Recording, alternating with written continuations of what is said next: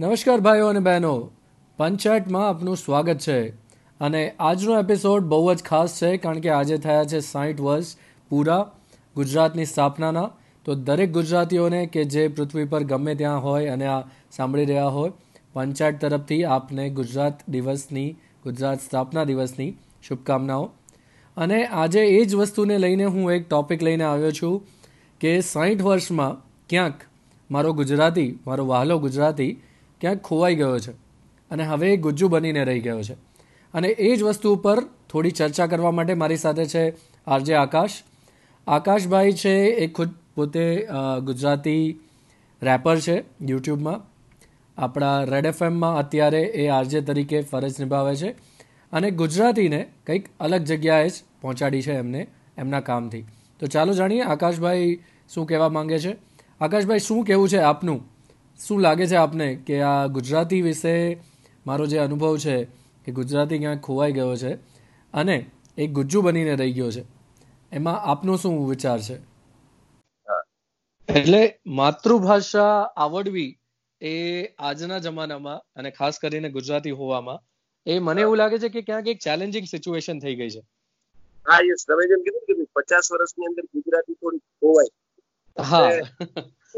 માણસ છે ને બહુ બે વસ્તુ મગજમાં ચાલતી હોય કે ભાઈ આપણને કે ગુજરાતી જ આવડે છે, પણ એ કે આ જયારે ઇંગ્લિશ કે હવેનો જમાનો કે બધું ઇંગ્લિશમાં જતો જાય છે. કે ભાઈ કોલેજ ડિગ્રીઝ હોય કે ભાઈ સારા સારા લોકો હોય તો એમ થાય કે ઇંગ્લિશ પણ એવું આપણે જો સમજીએ કે ભાઈ ઇંગ્લિશ અલ્ટિમેટલી તો એક ભાષા જ છે. અને આપણને જે ભાષાની અંદર વિચાર આવતા હોય, એ ભાષા જો ગુજરાતી હોય તો એ આપણી પ્રથમ ભાષા જ રહેવાની. એટલે ખાસ કરીને આપણે એ સમજવું જોઈએ કે ભાષા છે એનાથી કોઈ ઇમ્પ્રેસ થતું હોતું નથી. તમે શું બોલો છો? એની અંદરનું શું કોન્ટેન્ટ છે એ બહુ વધારે મહત્વનું છે. એટલે જે રીતે આપણે હિન્દી આપણી રાષ્ટ્રભાષા છે તો બધા લોકોને આવડે છે. બધા લોકોને આવડે છે. એવી જ રીતે ઇંગ્લિશને જો એ જ દ્રષ્ટિકોણથી જોવે કે ભાઈ એ પણ એક ભાષા છે અને આવડવી જોઈએ. જેટલું જો ડિગ્રીમાં જરૂર પડે બોલવામાં જરૂર પડે એટલી બધાને આવડી જ જાય છે અને એ ખૂબ જરૂરી પણ છે. કારણ કે એવું જરાય જરૂરી નથી કે આપણને ખાલી એક જ ભાષા પ્રત્યે આપણે વળગણ રાખવું. તો જ્યારે ગુજરાતી ભાષાની વાત આવે, ત્યારે એ એ ભાષાને આપણે છે ને નીચી નથી પાડવાની. એવું નથી કે ભાઈ ઇંગ્લિશ નથી આવડતું અને કે ભાઈ ગુજરાતી આવડે છે. એ કોઈ ચર્ચાનો સ્કોપ જ નથી. અહીંયા વસ્તુ ખાલી એટલી જ છે કે તમે તમારા વિચારો કઈ વસ્તુમાં પ્રેઝન્ટ કરી શકો છો? અને જ્યારે તમારે વર્લ્ડના લેવલની જ્ઞાનની વાત આવે, ત્યારે તમને એટલું ઇંગ્લિશ લખવું, વાંચવું અને સાંભળવું ત્રણેય વસ્તુ આવડવી જરૂરી પડે. એટલે આકાશભાઈ, જ્યાં સુધી મારી વાત કરું તો મારો અનુભવ એવો છે કે હું પોતે કમ્પ્લીટલી ઇંગ્લિશ મીડિયમમાં ભણેલો એક માણસ છું. એટલે મને એવું લાગે છે કે ક્યાંક આ આપણું જે એજ્યુકેશન છે, એ બી બહુ મોટો પાર્ટ પ્લે કરી રહ્યું છે. મતલબ આજના જમાનામાં આપ જુઓ તો પેરેન્ટ્સ માટે એ થોડુંક ટિપિકલ વર્ડમાં કહીએ ને તો અનકુલ થઈ ગયું છે એમ. કે એમના છોકરાઓ જો ગુજરાતી માધ્યમમાં ભણતા હોય ગુજરાતી બોલતા હોય ઇનફેક્ટ આપણે ઘણીવાર એ બી સાંભળ્યું હશે આપણા રિલેટિવ્સમાં કે કોઈ નાનો છોકરો જ્યારે એમ બોલતો હોય કે આ હાથી છે કે ઊંટ છે તો પેરેન્ટ્સનું એવું ઇન્સિસ્ટન્સ હોય છે કે નો બેટા you tell it elephant camel એટલે ત્યાં ક્યાંક મને એવું લાગે છે કે આપણી ભાષા જે પહેલી ભાષા હોવી જોઈએ જે માતૃભાષા હોવી જોઈએ એ હવે એક બીજી ભાષા બનીને રહી ગઈ છે. અને એટલે આમાં એવું છે કે મને એવું જે તમે કીધું ને કે એજ્યુકેશન કરતા છે ને પેરેન્ટ્સ ના માઇન્ડની અંદર જે કોન્સેપ્ટ છે ને એ મને છે ને થોડુંક ભારે લાગે છે ગુજરાતી ભાષા માટે. કારણ કે જેમ તમે એક્ઝામ્પલ આપ્યું એમ મને એક વાર યાદ છે કે હું એક હેર સલૂનમાં ગયેલો અને મારા ચાલતા હતા. બાજુમાં એક એમડી ડોક્ટર હતા અને એમના સન ના હેર કટ માટે આવેલા. બરોબર ચોમાસાનો માહોલ હતો. તો પેલા કીધું પપ્પા એ કે વરસાદ? તો જો રેઇન આવ્યો રેઇન આવ્યો. જી. બહુ મોટો ડિફરન્સ કે ભાઈ વરસાદ એ પોતાની લાગણીઓ તો પોતે વ્યક્ત કરી જ રહ્યો છે છોકરો. તો એમાં તમે શીખવાડો નો ડાઉટ એને શીખવાડો. પણ પેરેન્ટ્સ માટે એવું છે કે જયારે સગાવાલાઓ બહારથી આવે ત્યારે જોની જોની યશ પાપા અને twinkle twinkle little star boy અને ક્યારેક એવું પણ અમુક અમુક જે આપણે કહેવાય ને કે so called English medium play house કે એવું હોય ને કામ જ એવું હોય. કે આને ટ્વિંકલ ટ્વિંકલ લિટલ સ્ટાર અને જોની જોની યસ પાપા ગોખાવી દો. જેથી પેલા પેરેન્ટ્સ ને શું જોઈએ? પછી એને જરાય કે એનો છોકરો સ્કોલર છે કે નહીં એને કેટલું આવડે છે. એને એના મામા માસી પાડોશી પાસે આટલું બોલતા આવડી ગયું ને તો એના માટે વધારે જરૂરી છે. એટલે ક્યારેક એટલે હાજી આપ જે કહો છો એ મને એવું જ લાગે છે કે પેરેન્ટ્સ માટે એક ઇંગ્લિશ એમના એમના દીકરા દીકરીને આવડતું હોય એ અત્યારે એક સ્ટેટસ સિમ્બોલ બની ગયું છે. હા એટલે એમ કે છોકરા કરતા છે ને પેરેન્ટ્સની કોમ્પિટિશન હોય. હાજી મારો બીજું વસ્તુ મેં જે ઓબ્ઝર્વ કરી છે મતલબ અત્યારે જે આ લોકડાઉન ચાલી રહ્યું છે એટલે ઘણી બુક્સ મેં મારી જૂની કાઢીને વાંચવાનું ચાલુ કર્યું. અને જેવો મને સમય મળ્યો મારા હાથમાં મારી ફેવરેટ બુક્સમાંથી એક એમ સોરઠી બારવટિયા કે સૌરાષ્ટ્રની રસદાર આવી અને જ્યારે પહેલા બી વાંચેલી છે એવું નથી. પણ જ્યારે ઝવેરચંદ મેઘાણી સાહેબના શબ્દોને વાંચીએ એ સમયના વિચારો કારણ કે અત્યારે ખાલી ભાષા નહીં મને ક્યાંક એવું લાગે છે કે આપણું ગુજરાતી કલ્ચર પણ કાફી હદે મતલબ મેં એક નવો શબ્દ ગોત્યો છે. આઈ થિંક એ મારું ઇનોવેશન નથી પણ એ આઈ થિંક બધા અગ્રી કરશે કે આપણે એક સેન્ડવિચ કલ્ચરમાં અત્યારે આવી ગયા છે. કે આપણું એસેન્સ અત્યારે મતલબ ક્યાંક ખોવાઈ ગયું છે. અને એ બધી જગ્યાએ દેખાતું હશે. કદાચ આપ જો અગ્રી કરો તો આજે દાબેલી જે આપણું એમ કહીએ ને કે ગુજરાતી વર્ઝન ઓફ સેન્ડવિચ છે પણ દાબેલી ખાવું એ અનકુલ છે. બરાબર? પણ જો તમે એ જ વસ્તુ મેગડીમાં સેન્ડવિચ ખાઓ છો કે બર્ગર ખાઓ છો તો તમે એક આગળના સોસાયટીના સારા એવા કે પાર્ટમાંથી આવો છો એવું દેખાય છે. એક આ સાચી વાત છે. એટલે આમાં હું મારો એક પર્સનલ એક્સપિરિયન્સ શેર કરીશ કે જયારે હું.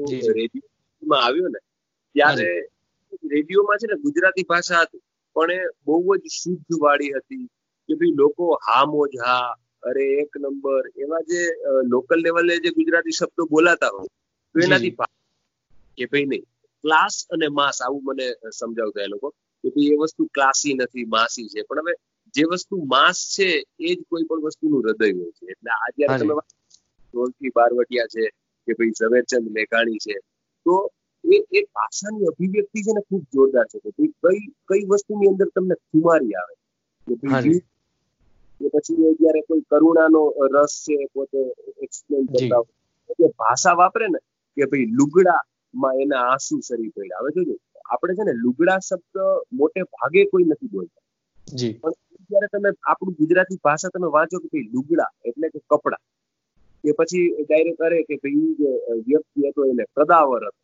તો એ- જે કદાવર જે એનો જે મિનિંગ છે ને એ તમે ગુજરાતીમાં જો લેવા જાવ ને તો ન થાય. એટલે તમારે નેચરલી જે તમારી અંદરથી વહી રહ્યું છે ફ્લો આવી રહ્યું છે એ એ જ વસ્તુ હું કહી રહ્યો છું કે એ એના કારણો મને જો મેં થોડું એનાલિસિસ કર્યું છે કે આપ અ, આજે આપણે વાત કરીએ તો પહેલી મે એટલે ગુજરાતી દિવસ સાથે મહારાષ્ટ્ર ડે પણ છે.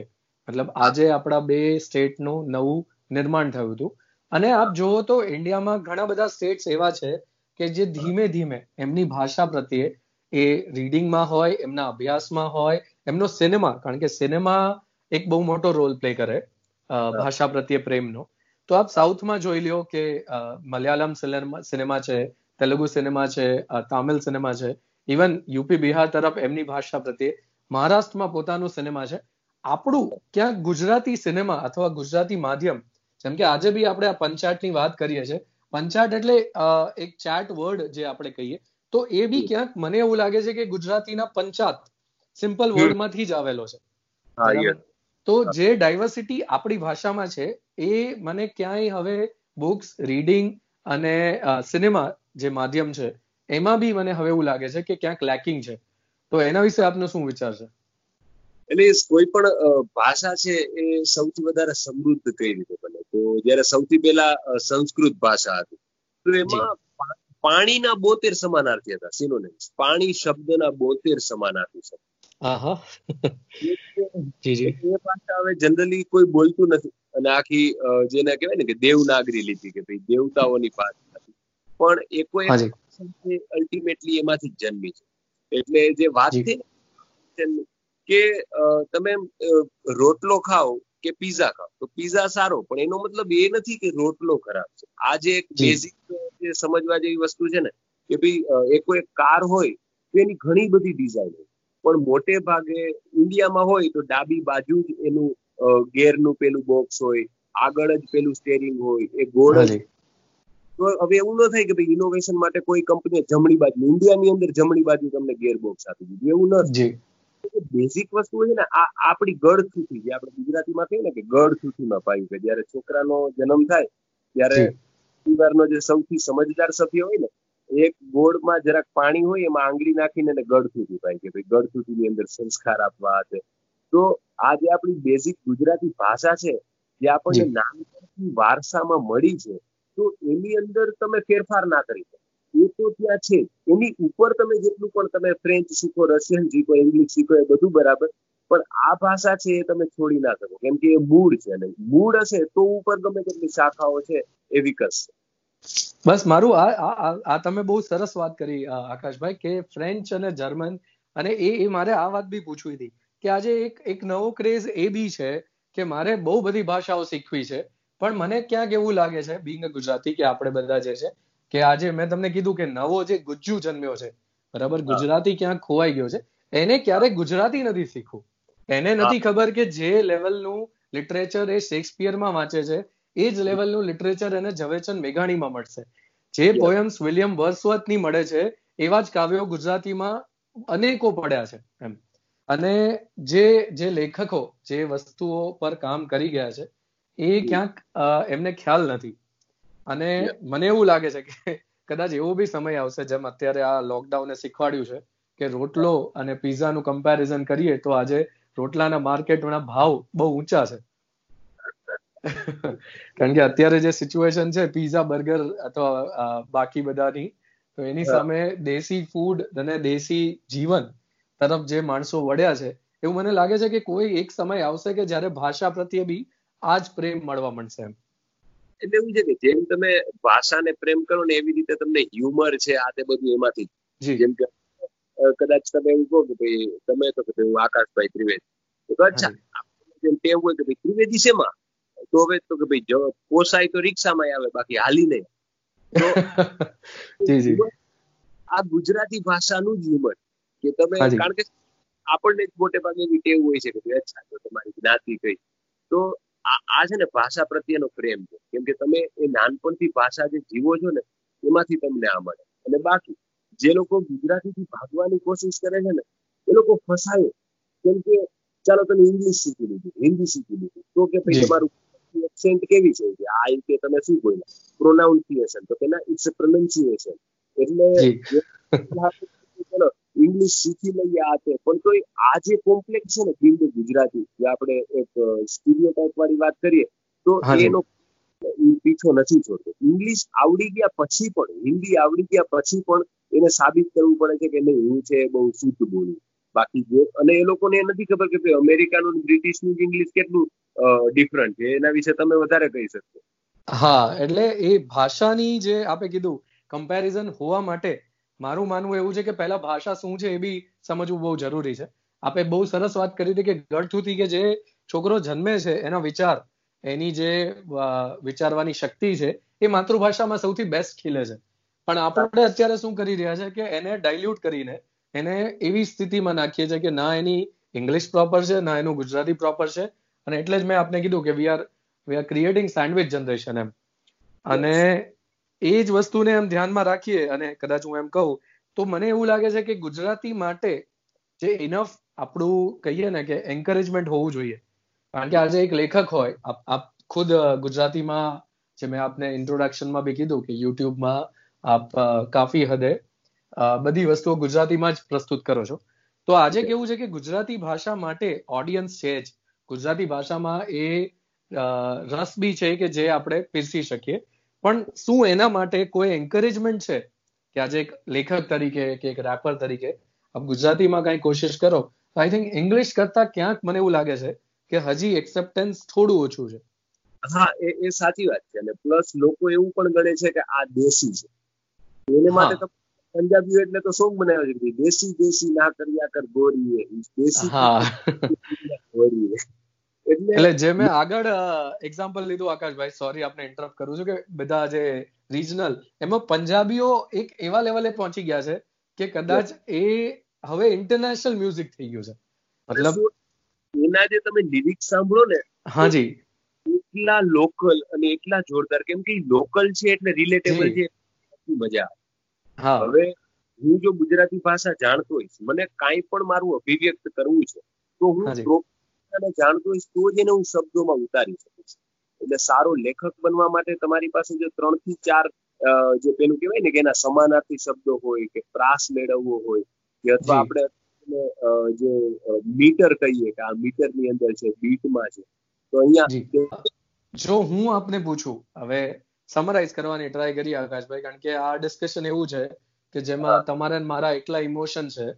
તો જો દર્શકો કે જે આપણને સાંભળી રહ્યા છે એના માટે આજે ચલો એવું માની લઈએ કે આકાશભાઈ ને પંચાટના માધ્યમથી આપણે. ગુજરાતીને ગુજરાતી દિવસ તરીકે મનાવવાની કોશિશ કરી અને ગુજરાતી તરફ વળવાની કોશિશ કરી. તો આપ શું કહો છો? શું હોવું જોઈએ?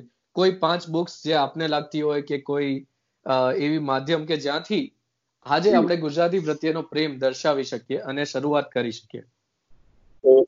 જો ગુજરાતી ભાષાનો પ્રેમ જો દર્શાવવો હોય તો એક તો હું નામ લઈશ કે મારા જે હું તો ગઝલ ને એમાં પણ મને શોખ છે ગુજરાતી. તો સમગ્ર કરીને બુક છે રાજેશ વ્યાસની. એ એટલું મતલબ મરીઝનું એકો એક આખા આખી લાઈફનું એનું જે સાહિત્ય છે કે એને કોઈને જબરદસ્તીમાં આપી દીધી હોય કોઈ ગઝલ લખીને કોઈ કે કોઈ એની પાસે પૈસા ન હોય તો નઝમ કોઈને આપી દીધી હોય લખીને થોડાક રૂપિયા માટે કેમ કે જીવન ગરીબ હતું. તો એ સમગ્ર એક હું બુક વાંચવા માટે રિકમેન્ડ કરી. પછી કનૈયાલાલ મુનશીની જે વલ્લભ કરી. હા એ તો વલ્લભમાં એક કઈ રીતે ભાષાથી વર્ણન થઈ શકે એની. પરા કોઈ વ્યક્તિત્વને તમારી સામે જીવંત કઈ રીતે કરી શકાય. જી. પછી મને જે મારી એક ફેવરિટ પર્સનલ બુક છે એ છે અકુપાર કરીને જે ધ્રુવ ભટ્ટ સાહેબની છે હાજી. હા તો એ ખૂબ જ સરસ બુક છે ગુજરાતીની અંદર વાંચવા જેવી અને જો બધા લોકો વાંચતા હોય થોડીક રોમેન્ટિક નવલકથા ટાઈપ કે કઈ રીતે ગુજરાતી આખી સ્ટોરી કઈ રીતે તમારી સામે ચરિતાર્થ થાય. ચેતન ચેતન ભગત જનરેશન માટે. રૂમાલની ગાંઠ છે. સાત. છે. તો આ બુક છે ખાસ ખાસ એકવાર વાંચવી જ. જી જી. અને આમાં હું મેં સૌરાષ્ટ્રની રસદાર ને બધા એટલે નામ નથી લીધા. જી જી જી. એ બુક તો શું છે કે એના પાઠ પણ આવતા અને. એ તો કમ્પલસરીમાં આવતા. જી જી. આપણી માટી અહીંયાની કહાનીઓનું આખું કમ્પાઇલેશન વર્ક હા જી. એટલે એ મેં હું એક આમાં વસ્તુ એડ કરીશ કે ભીખુદાનભાઈ ગઢવી એમના એક ડાયરામાં કીધું હતું કે જેણે ગુજરાતી તરીકે સૌરાષ્ટ્રની રસધાર નથી વાંચીને તો એને ગુજરાત વિશે હજી ઘણું જાણવાનું બાકી છે. એટલે એ આપે કીધું એવું છે કે સૌરાષ્ટ્રની રસદાર અથવા એ જે એના ત્રણ અલગ અલગ ભાગ છે સોળથી સંતો બારવટિયા અને સૌરાષ્ટ્રની રસદાર આ જો તમે નથી વાંચી ગુજરાતી તરીકે તો ક્યાંક તમારામાં હજી ગુજરાત વિશે ઘણી ઓછી માહિતી છે. અને આજે બી આપણે પાસે ઘણા બધા એવા લેખકો અને માણસો છે કે જે ગુજરાતી ભાષાને સારા પ્લેટફોર્મ પર પહોંચાડતા રહે છે. તો we can recommend them also તો આ હતું આપણું ગુજરાતી વર્સેસ ગુજ્જુનું ડિસ્કશન જો આપ આ સાંભળી રહ્યા હોય અને આપને લાગતું હોય કે ક્યાંક આપ બી ગુજ્જુ બની રહ્યા છો તો અમે બંને પંચાયત અને આકાશભાઈ રેકમેન્ડ કરીએ છીએ કે એકવાર ગુજરાતી તરફ બી જોઈને વળજો. શું કહો છો આકાશભાઈ? સો ટકા. એટલે ગુજરાતી પ્રત્યે ક્યારેય શરમ ન અનુભવતા બસ. જી જી. Thank you so much આકાશભાઈ.